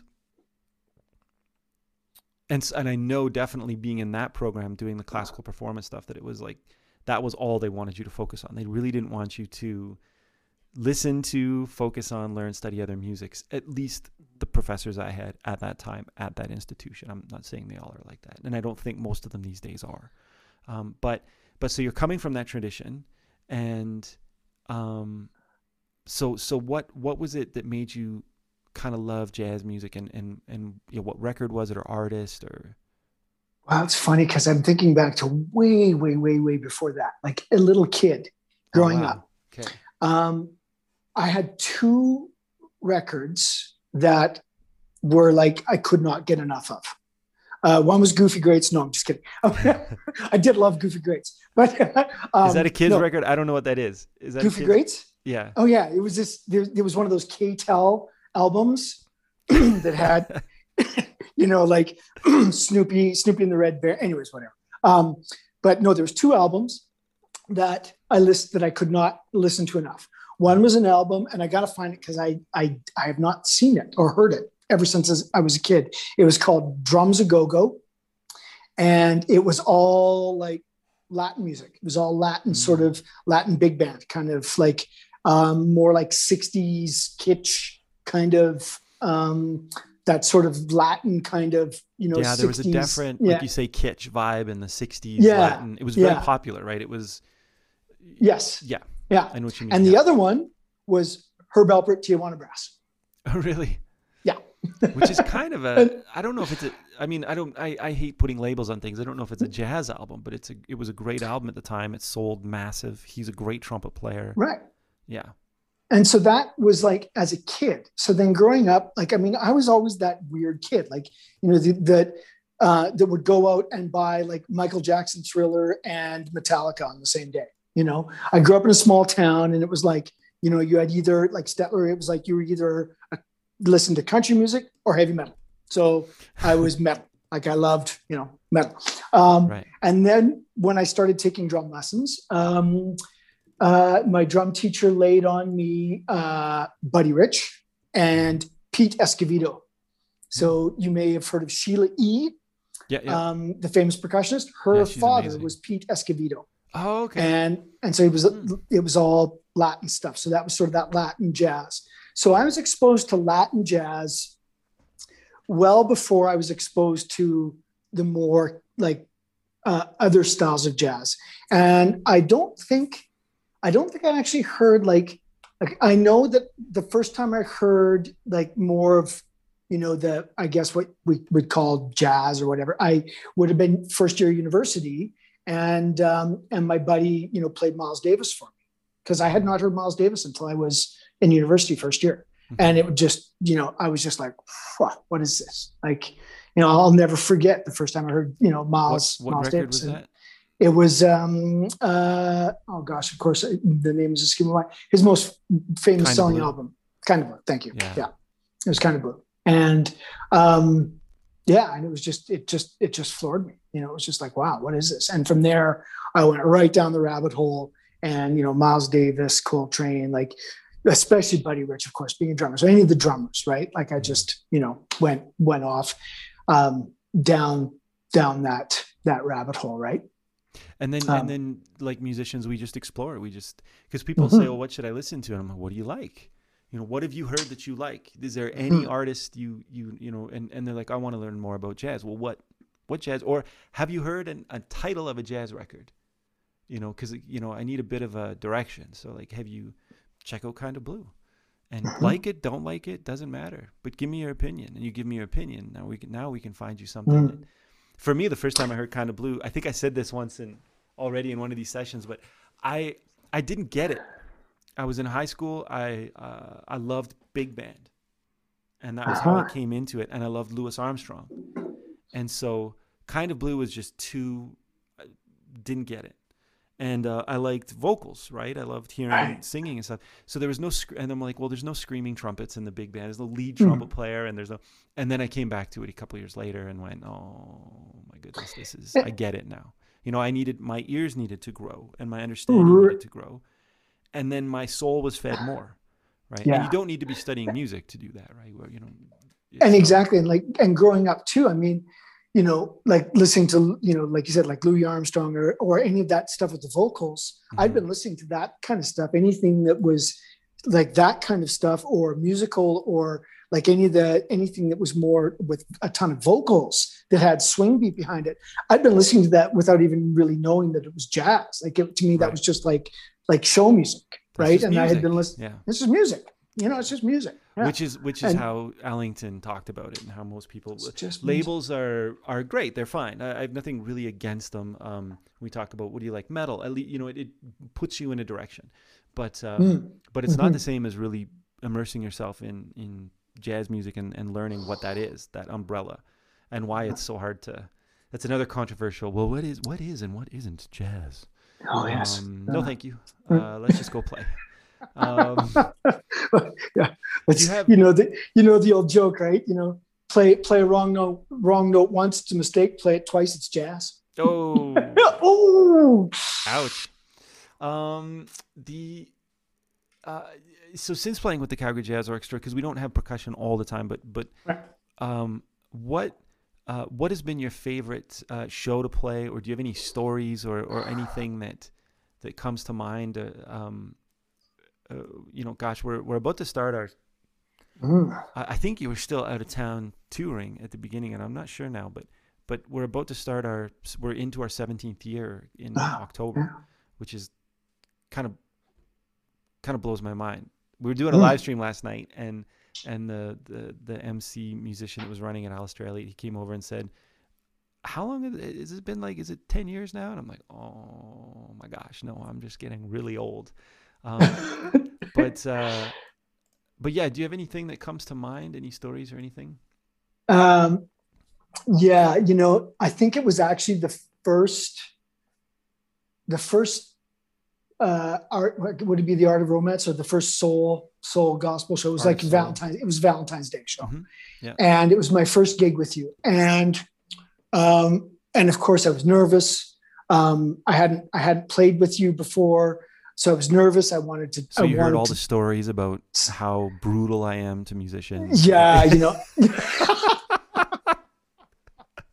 you know um and right away from from that process you know from the first rehearsal when we get into the first rehearsal and it was just so much joy and everybody's laughing and everybody's joking and and it was just like so much fun. I mean good lord with like with jim and and cody like i mean come on right? Like it's just it's just nonstop right? And um and so so that right away just immediately that those nerves that that um that perfectionism that we talked about that need to to do a good job um just kind of melts away because it's like Hmm. we're just we're here to have fun. We're going to play music. We're going to be very serious about what we're doing from a, a, a professional standpoint Mhm. but we're going to have fun. And and i'll just never forget it you know and uh, we get into the second half and it was all that soul gospel stuff. And i don't know if you know knew this but i changed my shoes to my gold disco boots pretty much and wore my gold boots for the second half of the soul show and was just a dancing fool i was up there playing tambourine and dancing around and just having the time of my life and i remember after the show a couple people commented on me. They're like, "You look like you were having so much fun," and I was like, "Guilty as charged." Like, you know, it just it was just so much joy and fun, and just that what we talked about that where you just let it all go and you just become a vessel for the music and you just you just let it shine through you and you you're not thinking about what you you are thinking but you're not like it's like i don't know it's just all gone and you're just you're just there being doing creating and Yeah. you're you know you're a vessel you know I think And I it think was- that's yeah. mastery. That Mm. that's a that's a mastery and effortless moment. Yeah. Yeah. And you know, Miles Davis said, "Man, learn everything." I, I do a very bad Miles Davis impersonation. I, there, there's actually recordings of him saying this on YouTube, so people check it out because it's it's profound hearing it from Miles. But he said something to the effect of, "Learn everything and then just forget it and play. Mhm. Learn everything Yeah. and just forget it and play."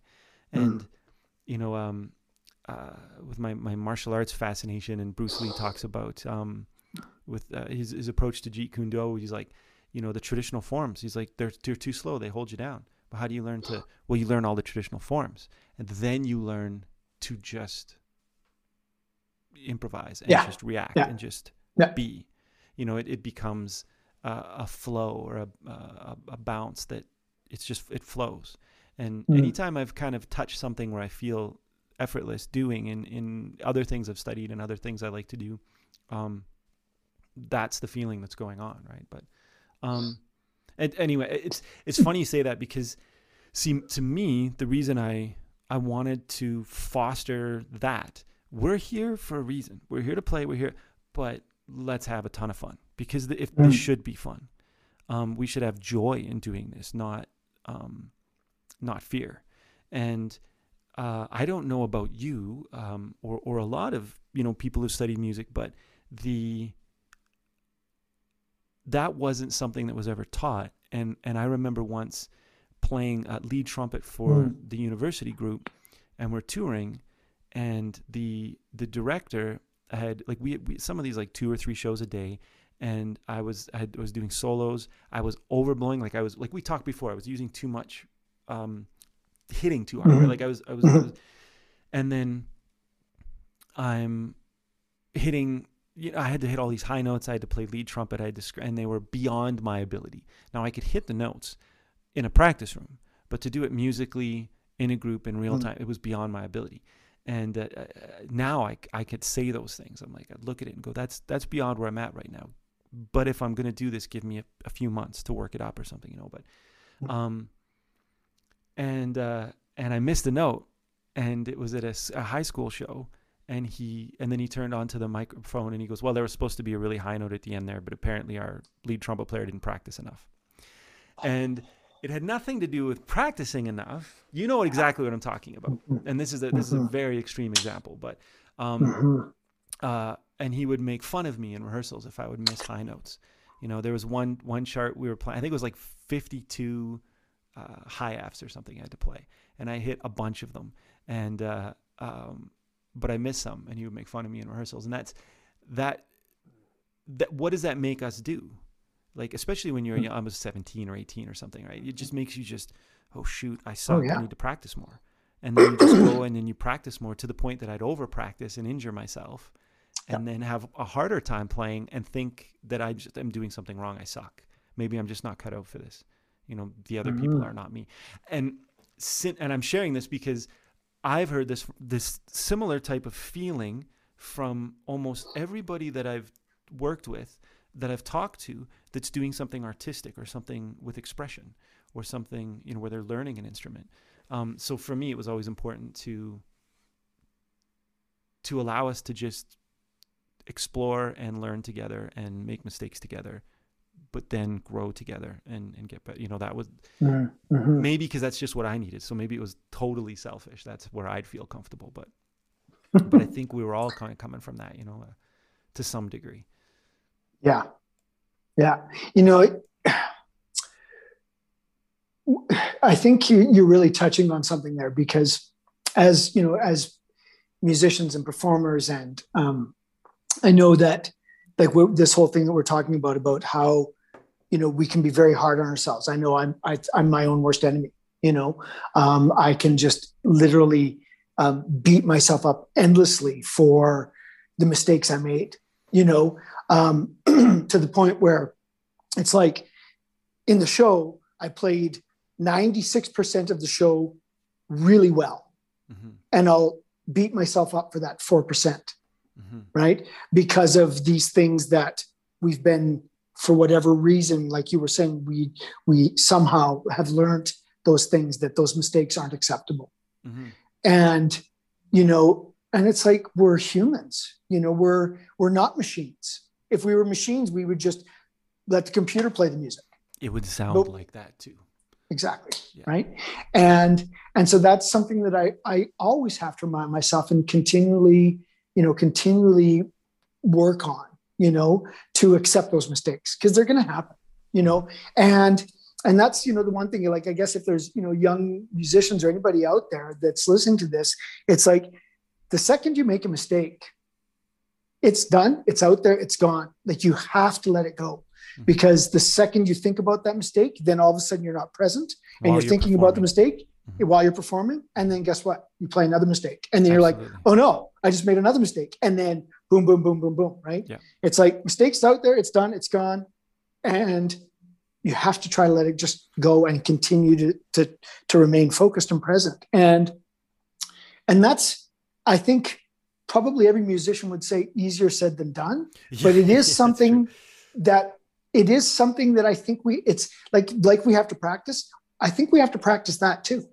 Absolutely, we're practicing focus. We're pra- and because I know uh, this is the this is the balance is if it's in a live performance or it's in a rehearsal or it's in practicing.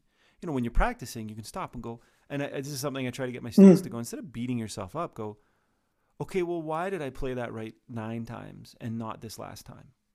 Why mm. did the note not come out? Why was it out of tune? Why did it not have good tone?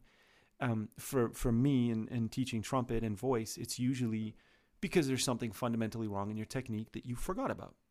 And when you're in the practice room, uh-huh. you can uh-huh. do that.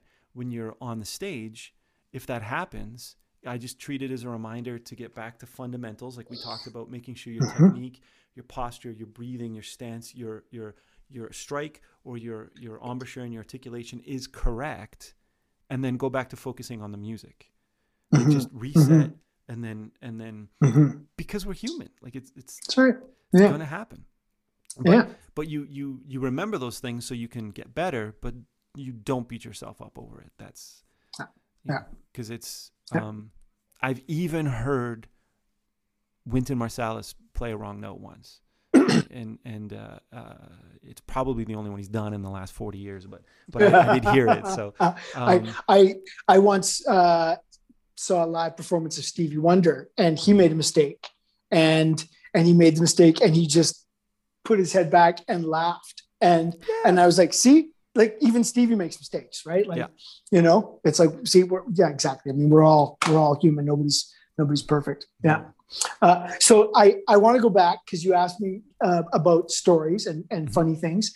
So uh, back to the very first concert that I played with you, and um, you you mentioned these little things back here and how much you know wind chimes, you know, and I don't know if you remember this, but there was something that happened in the concert, and and I and I played you know, I played musically speaking, like in the music. Yeah.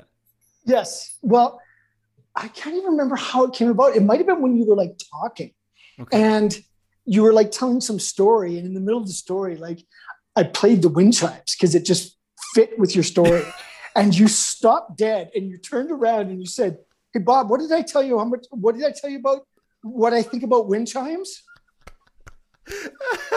and and my comment was, "How much you love them, John?" Yeah. oh man, that totally and, sounds like something I'd do. And, and I'm thinking this is my first gig, and as I'm as I do this, I'm like, I'm never hired again.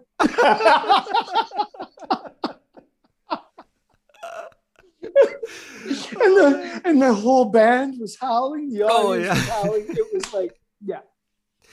Oh man! Oh, that, that's uh, I I remember that now. It's it's coming back, and that hundred percent sounds like something I do because um, I would be in the middle of telling a story and hear that, and instead of just ignoring it, or instead of I, I'd, be, I'd go, no, now we're talking about that. Now we're talking about the chimes. I'll come back to my story. oh, yeah. It was, oh, it was it was it was one of those golden live moments that oh, just and just have some uh, fun.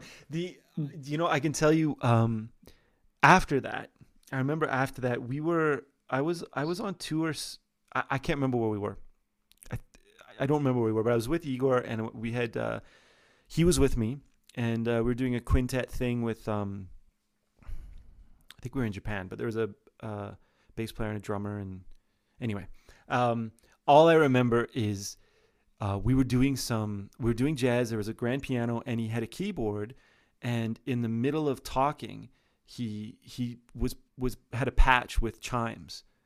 And he was like playing a chime patch and then he would he was doing it to bug me and it was right after that i, I don't remember where we were but it was right after that and he was doing it just to bug me right like, uh, and it was it and and of course i i'm it, it could have been while I was talking. I just remember just just completely going off the rails. Like I got can't focus now. Really. Oh god. oh, good times. The um. Good times. Okay, what what other interests do you have uh, outside of music? Just just quickly, uh, that you absolutely absolutely geek out over? What are you into? Mountain biking, Yeah, cycling. cool. Yeah, love it. Um, and snowboarding, wintertime. Yeah, just can't get enough of it. Um, and uh, and my new latest thing at, in, at home here is uh, one of the gifts of COVID is I created a uh, live plant to uh, a fish aquarium, and I have like 35 fish in it Wow. and all these live plants. And uh, I've never been a green thumb. I've never been able to grow plants, and this aquarium is just something that uh, just brings me so much joy to have this ecosystem in my house, and it's um, that's really really beautiful. Oh, that's really cool. I, Yeah. Um, when uh, I, I have a koi pond out back. Oh, I nice. Thought I'd. Yeah, I don't know if you've ever seen them, but there's there's thirty-ish koi. I have um, not. and I mean, I've seen your big. pond, but not yeah, with the yeah. Okay. yeah. The um the and and I'm I'm amazed at how much I like it. But I didn't know you mountain bike. I'm just getting back into it, so we'll have to go for a ride. Um, Definitely. Yeah, let's go for a ride. Yeah, Yeah. that'd be fun. Um, there's a couple comments here. Uh, absolutely write comments in on the Facebook thing, and and um, uh, John said, uh, "Wow, guys, part of this this part of the, about the interview about fun and mistakes is really important. Thank you. Um, I'm glad. I'm glad you got something out of that, John. Um, Hmm. and and honestly, like I, I don't want to sound like Confucius here, but I think that that that to me that's applied to everything I've ever done or everything I've ever learned. Like, uh, it's, yeah, it's important to have fun. It's important to be serious and have fun. I, I heard Mm. this phrase once that I really liked. Um, I don't think I created it. I, I'm gonna take I'm gonna take credit for it. Um, um, but I don't know if I created this. I don't know if I heard this. You know, but I've just had this in my head for so long, which was, uh, I take what I do very seriously. I just don't take myself that seriously. Yes. Um, and that helped me really figure out that balance, you know, between Mhm. between pure joy and fun and grace, um, and and skill and Mhm. training and truth, and Mhm. and trying that that that truth grace balance is, I think it's a difficult one. Um, yeah, that's uh, well said. Um, I think uh, that what you said has also been known as what's called Rule 42, which is the meaning of life. no, Rule 42 was uh, take yourself, take what you do seriously, but don't take yourself so seriously. Ah, uh, yeah, exactly. So, yeah. Um, and uh, John said, uh, "Awesome tambourine." Uh, oh, I'm doing a an arrangement for a group that John leads, I think, and that you play in. And uh, um, I'm, I, it's that's next on my docket. John's probably going to ask that question next, but that's next on my docket is to finish that. okay. I've been doing a lot of writing for. Uh, when when things were really busy, I couldn't really do writing for other people, and and things of Mhm. course are calmer because of of the lockdowns. So I, I've been able to to do writing for other people, and it's really fun. Um, so I'll be writing for you for uh, for the street band that you uh, Yeah. play in, yeah, the party band. So, so I'm going to back up one second. Mhm. I, like it's Rule 62, not 42. Rule 62. 62. Oh, good because some fact Yeah. checker was going to send me an email. I know, right? Because the uh, life, the answer to life, the universe, and everything is It's 42. is 42. Yes. Yes. Yes. Um, Yeah. thanks to the So yes, yes. And now back to what we were talking about. Um, the the the group I think you were talking about is the Delirium Street Party Brass. That's right. Yeah. Yeah. Yeah. Um, and uh, Wes Schellenberg says, agreed, good reminders. Thank you, Wes. Um, Yeah. And this is good too. I like uh, John said Bobby Shew encouraged us. I, I got to study a lot with Bobby Shew, and I actually I, I really want to Skype him again because he's.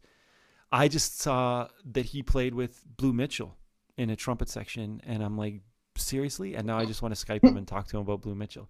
But um, uh, uh, Bobby Shew, if anyone doesn't know, is just an incredible musician that had an incredible career as a studio trumpet player and, and played with Maynard and played with, I'm pretty sure, yeah, he played with Buddy Rich. And um, I remember talking with uh, Tony Scodwell, um, who builds trumpets now. He built, I've, I've one of his horns, but um, lives in Vegas and he's retired. But he was uh, uh, played with Kenton forever, and it's, he said, "Oh yeah, Bobby Shew got me the gig with Kenton." And uh, and I'm like, that is that is amazing. Yeah. But uh, he, I, I like this. He said Bobby Shew encouraged us uh, to use the word sincere rather than serious, and I like that. That's good. Ah, nice. Good. Yeah. Um, Excellent.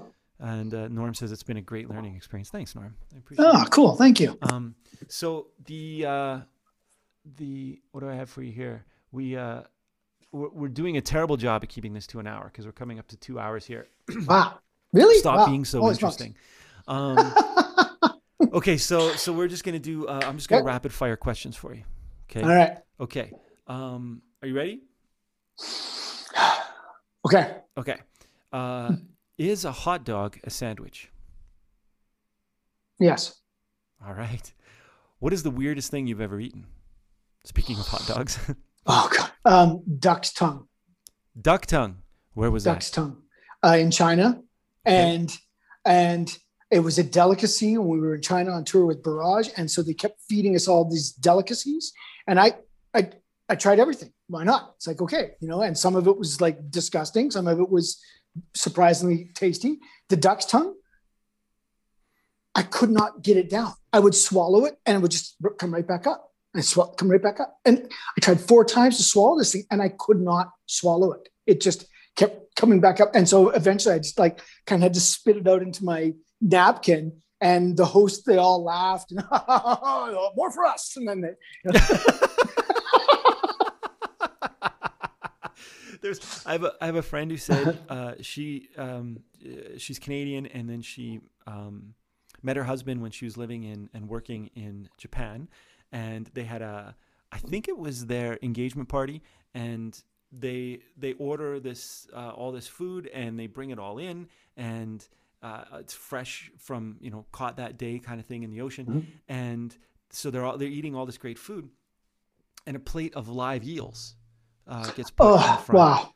and and they say well you know yeah you know and you have to eat it and it's rude to you know and so so she grabs this live eel and bites it and it she i think she said it was like lead and lead tasty and slippery and and, and just and they all burst out laughing they're like we don't eat those and she married him and they're and they're a lovely couple i love those two but I love her story about that. Awesome. I'm probably forgetting some details, but Mm. you reminded me of that. Okay. Um, what is the world's most overrated instrument? Overrated instrument? Overrated. Mm. oh God. Like electric guitar? Ah, okay, yeah. Um, who who was the worst teacher? Now you don't have to say a name, but who was the Okay. worst teacher you ever had and why? Oh wow. Uh, we had a band teacher in grade three who did not know how to teach us anything. He just tried to, he just, the louder we played, the louder he yelled. It's not how it's done, sir. No. Okay. Um, I'm gonna try that at the next CJO uh, rehearsal you're at. Um, who was the most? Uh, who is the most interesting person you've ever met? Oh wow. Hmm.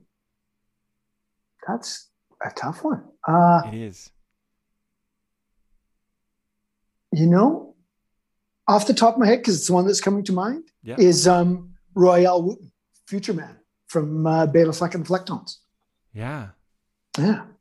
yeah, Yeah. We had a we had a really interesting night one night when uh, we were on tour with Barrage and and Bela Fleck and the Flecktones were on tour, and um, we'd been piggybacking night after night after night, and we were in Scranton, Pennsylvania, and it just happened to be that uh, we had a night off and they were playing, and we were all staying in the same hotel, and um, and we ended up getting to go to the show, and we got to meet Victor Wooten and Bela Fleck and Royale Wooten and uh, forgetting the saxophone player's name right now. Um, anyways, um, we got to hang out with them, and I got to hang out with Royale Wooten. And we just we went off about math and music and the universe and like infinity series and like all things math because I was I'm totally into how math can explain everything in the universe. And so you can apply different mathematical properties. Um, so music is math and all of the overtone series are it's all math. So he was telling me about how he was creating these instruments and applying different mathematical properties to um, to this instrument that he created and creating new sound that had never been heard before based on these different mathematical properties. And he said some of them created beautiful things. And he said some of these mathematical properties created things that just sounded wrong. That's how he how he explained it. But yeah, it was that was that was a very interesting night. Yeah. No, wow, cool. Okay. Yeah. Um uh on a very very different than that last question, who is the superhero that you are most like?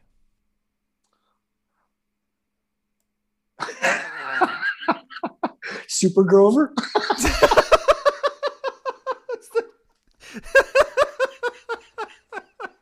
Super Grover.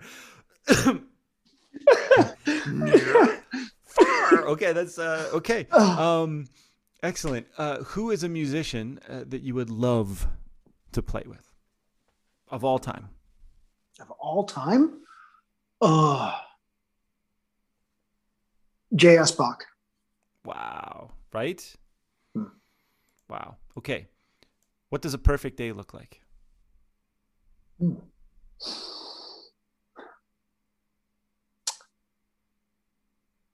Some playing, uh, being somewhere uh, with my friends, um, probably outside somewhere because I love being out in nature. I love being away from the hustle and bustle of the city. So maybe somewhere out in Mother Nature, whether it's in the mountains or by the ocean. Um, and, you know, perhaps by the end of the uh, hanging out with friends, doing, playing some games, sharing some stories, making a bunch of good food together, and then playing music, perhaps maybe having a nice bonfire and jamming around the fire, playing some music, something like that, maybe. Uh, and maybe that's mixed in with that's the day off in the middle of a tour a musical tour. huh? Okay, yeah, yeah, yeah. Um, very cool. I love it. Um, now, this is something I, I love to ask musicians. What do you want to be when you grow up? Uh, well, do I have to grow up? No, you don't at all. Um, okay. What What are off the top of your head, as quickly as possible? What are five awkward ways to answer How's it going? Five awkward ways. Uh, I don't know. That's I don't know how to answer this. well, that, that, that would be that would be that one. Would be one. How's it going? Okay. I don't know how to answer this. That's one. It's pretty uh, awkward. Yeah, it's pretty awkward. Um, maybe just scream it, scream back at them. you know? Um i'm gonna get you to re i'm gonna get you to reenact this uh you know some at a rehearsal sometime or something you know? I'll, I'll have, I'd, I'd love to see you scream at jeremy brown when he asks you how you're doing. Be... just, just scream.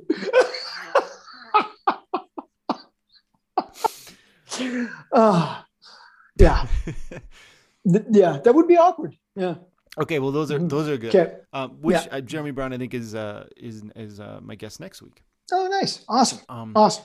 I'll tell him you said uh, scream. Uh, yes. Yeah. Okay, and lastly, how would you explain your job as a percussionist without using any musical terms or any instrument names? What is it you that you do?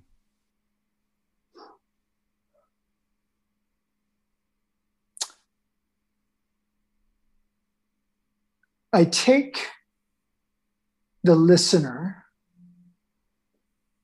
on a journey by painting with texture and color to evoke emotions and try to take you on a journey that gets you to connect with your soul by using these colors and, and textures. That's awesome. That's awesome. That's very deep. I was expecting like I hit things with my hand. Mm. I, I, I have I have said that that I that I yeah I hit things for a living. I mean So- that's that's cathartic. Mm. Hit Um, hit and shake. A lot of shaking. Uh, whole lot of shaking going on. hey. Well, that's awesome, Bob. Thank you so much for coming and hanging out with me tonight on this. And um, I have a feeling we could talk for hours and hours and hours about more. Yeah, And, you know, there's one thing you mentioned too that I'll say. Uh, you said it earlier, and you said it there too. You paint, you paint pictures, and I I talk so Mm. much about uh, my focus on uh, on arranging and orchestrating. I'll- I talk about colors, and I talk when I'm trying to explain it to people. I say I'm trying to. They go, especially someone say, "Well, what do you mean you're still studying this?" And I'm like, "Well, there's so much to learn." And and it's I'm trying to add new colors to my palette so that Mm. when I need that color, I can just do it and it has the, the desired effect. And sometimes when an arrangement or an orchestration takes me longer, it's because I hear that color, um, that that whatever I'm after, but I I don't really know what it is I'm hearing or how to re- recreate it or how to Mm. write it so that the band can recreate it, the orchestra can recreate it. Um, but so I, I've always loved that idea of um, studying colors and thinking of everything we do in colors uh, because it it's like a it's a visual representation I think that everyone can understand. So Mhm. Mhm. um, Yeah. But thank you so much for joining me tonight, man. Um, Awesome, Johnny. I love you, Bob, and it's just a pleasure to chat with you and hang with you as always. And, Yeah, likewise, Johnny. Thank you. Thank you so much. I'm honored. for Uh, oh, sorry. I so I was just gonna say I'm honored to to be a part of this, and uh, and I can't I can't wait to get back to uh, creating some of that painting uh, colors and sounds with uh, with you and your band, and and um, yeah. So thanks thanks for this. Yeah, Yeah, it's been really man. great. Yeah. Um, the break is was was uh, I'm sure good for us for a lot of reasons, but uh, Mm-hmm. definitely ready to get back at it. And uh, thank you everyone for listening. Um, Yes. And Thank uh, you, Bob, everyone. Are you, are you teaching private lessons? That's my last question. If someone wants private lessons, Yes. Yes. Yes. I'm So- available. Yeah. get a hold of Mhm. Bob, or, or you can uh, email, um, or just go to the Mm-hmm. uh, Calgary Jazz Orchestra website and just email the CJO. They'll give you Bob's Mhm. email, um, or get in touch with him on social media, and Mm-hmm. uh, or write me here, and I'll get you in touch with Bob. And uh, you can take some lessons over Zoom or over or in person if you're in Calgary. Mhm. And uh, thank you everyone for listening tonight, and uh, have a great day. And we'll see you Yeah. Yeah. Thanks, everyone. Thanks, Johnny. Thanks, buddy. Awesome.